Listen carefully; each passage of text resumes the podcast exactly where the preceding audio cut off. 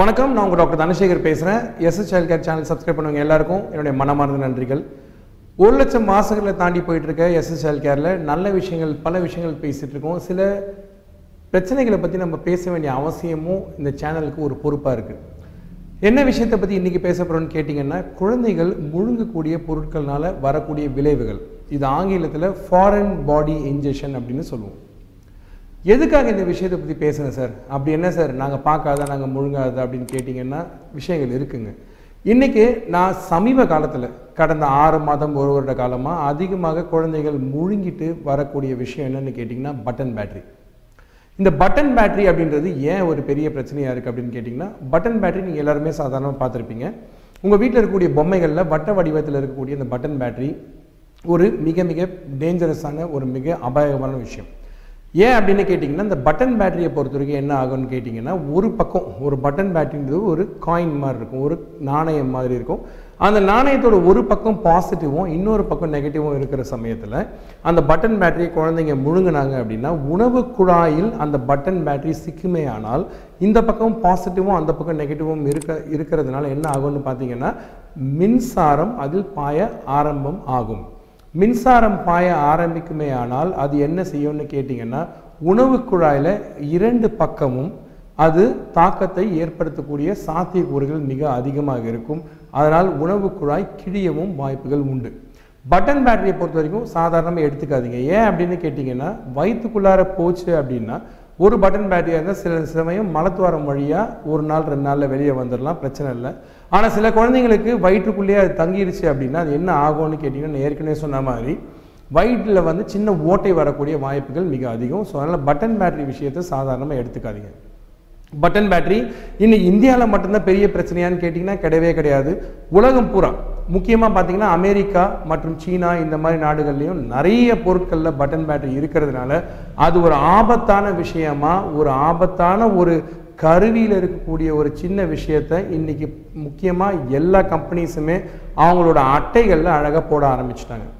Button battery மட்டுமே பிரச்சனையா அப்படின்னு கேட்டிங்கன்னா கிடையவே கிடையாது. பட்டன் பேட்டரி அல்லாமல் மற்ற சில பொருட்களும் உண்டு. ஒரு உதாரணத்துக்கு பார்த்திங்கன்னா, காந்தம், இந்த மேக்னெட் அப்படின்றதும் ஒரு பெரிய பிரச்சனை. ஏன் அப்படின்னு கேட்டிங்கன்னா, சாதாரணமாக முழுங்கக்கூடிய மேக்னெட்டுகள் உணவு குழாயில் சிக்காமல் இருந்தால் வயிறு வழியாக மலத்துவாரம் வழியாக வெளியே வந்துடும். ஆனால் நீங்கள் முழுங்கினது ஒரு மேக்னெட்டாக இல்லாமல் உங்கள் குழந்தை சப்போஸ் 2 மேக்னெட்டை முழுங்கியிருந்தாங்கன்னா என்ன ஆகும்னு கேட்டிங்கன்னா, மேக்னெட் உள்ளே போகிற சமயத்தில் வயிற்றில் இருக்கக்கூடிய தசையில் இந்த பக்கம் ஒரு மேக்னெட்டும் அந்த பக்கம் ஒரு மேக்னெட்டும் சேர்த்து ஒட்டிக்குச்சு அப்படின்னு கேட்டிங்கன்னா, வயிற்றுக்குள்ளே ஒரு சின்ன துவாரம் வரக்கூடிய வாய்ப்புகளும் மிக மிக அதிகம். இந்த துவாரம் வராமல் தெரிஞ்சுக்கணும், பார்த்துக்கணும் அப்படின்னு நினச்சிங்கன்னா உடனடியாக அவங்க மருத்துவரை பார்க்கணும். அவங்க ஒரு எக்ஸ்ரே எடுப்பாங்க. அந்த எக்ஸ்ரே எப்படி இருக்கும்னு பார்த்தீங்கன்னா, இங்கே போட்டிருக்கேன் அந்த படத்தை பாருங்கள். எக்ஸ்ரேக்குள்ளே அழகாக வட்ட வடிவத்தில் அந்த மேக்னெட் கிளியராக தெரியும். ஆனால் எல்லா பொருட்களையும் குழந்தைங்க முழுங்குறப்போ அது எக்ஸ்ரேல தெரியணும்னு அவசியம் இல்லை. சில சமயம் விசித்திரமான சில பொருட்களையும் குழந்தைங்க முழுங்கிடுவாங்க.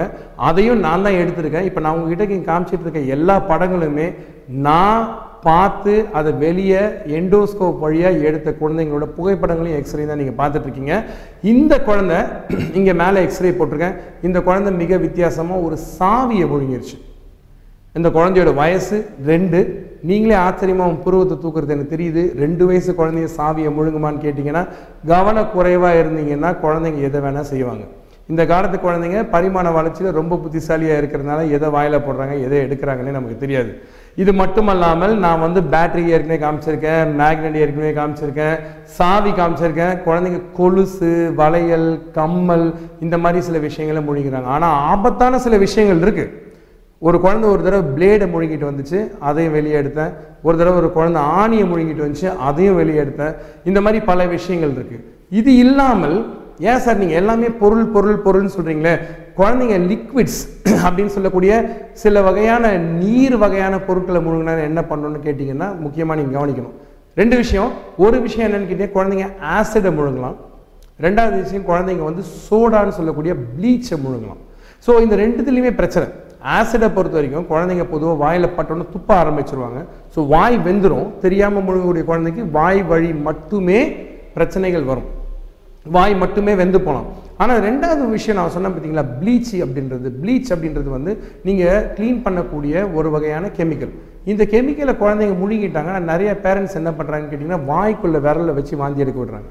ஸோ அந்த மாதிரி ப்ராப்ளம் ஆகிற சமயத்தில் போகிற வழியில் மட்டும் அந்த ப்ளீச் சேதாரத்தை உண்டு பண்ணாமல் திரும்பவும் வாந்தி எடுக்கிறப்ப வெளியே வந்து அதே உணவு குழாயை அதிகப்படியாக சேதப்படுத்துறதுனால டேமேஜ் ஒரு பக்கம் இல்லாமல் ரெண்டு பக்கம் ஆகிடுது. இது ஒரு பெரிய பிரச்சனை. இதை பொறுத்த வரைக்கும் நீங்கள் வந்து நான் ஏற்கனவே சொன்ன மாதிரி இரும்பு ஸ்டீல் சம்மந்தப்பட்ட பொருட்களாக கூர்மையான பொருட்களாக கூர்மை இல்லாத பொருட்களான்றதை நீங்கள் முக்கியமாக கவனிக்கணும். கூர்மை இல்லாத பொருட்களாக இருந்தாலும் மழுங்கிய முனை கொண்டு சில பொருட்களினால் குழந்தைகளோட உணவு குழாய் மற்றும் குடலில் பாதிப்பு வரக்கூடிய சாத்தியக்கூறுகள் அதிகம். மற்றபடி பொதுவாக பார்த்திங்கன்னா நிறைய விஷயங்களை குழந்தைங்க முழுகிறாங்க, பேப்பர் முழுகிறாங்க, பட்டாணி, சின்ன பிளாஸ்டிக் பால், அந்த மாதிரி சின்ன சின்ன விஷயங்களை முழுகிறப்ப அதெல்லாம் உணவு குழாயில் வந்துடும் வெளியே. நீங்கள் உங்கள் உணவு குழாயோட அருமை ரொம்ப அழகான விஷயம் என்னன்னு கேட்டிங்கன்னா எவ்வளோ பெரிய பொருளை நீங்கள் முழுங்கினாலும் விரிஞ்சி வழி கொடுக்குறதுனால அது தானாக வெளியே வந்துடும். ஸோ சில விஷயங்கள் நீங்கள் பயப்பட வேண்டிய அவசியம் கிடையாது.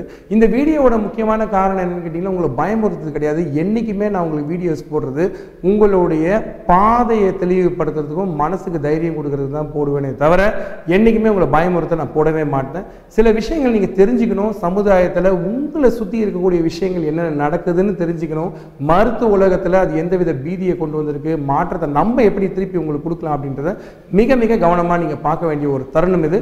ரொம்ப சின்ன குழந்தைங்களா இருந்தாங்கன்னா தயவுசெய்து கொஞ்சம் பொருட்களை எடுக்கிறப்ப பார்த்து ஹேண்டில் பண்ண வைங்க. தெரியாமல் முழுங்கிட்டாங்கன்னா அதுவே உயிருக்கு ஆபத்தாக கூட முடியலாம்.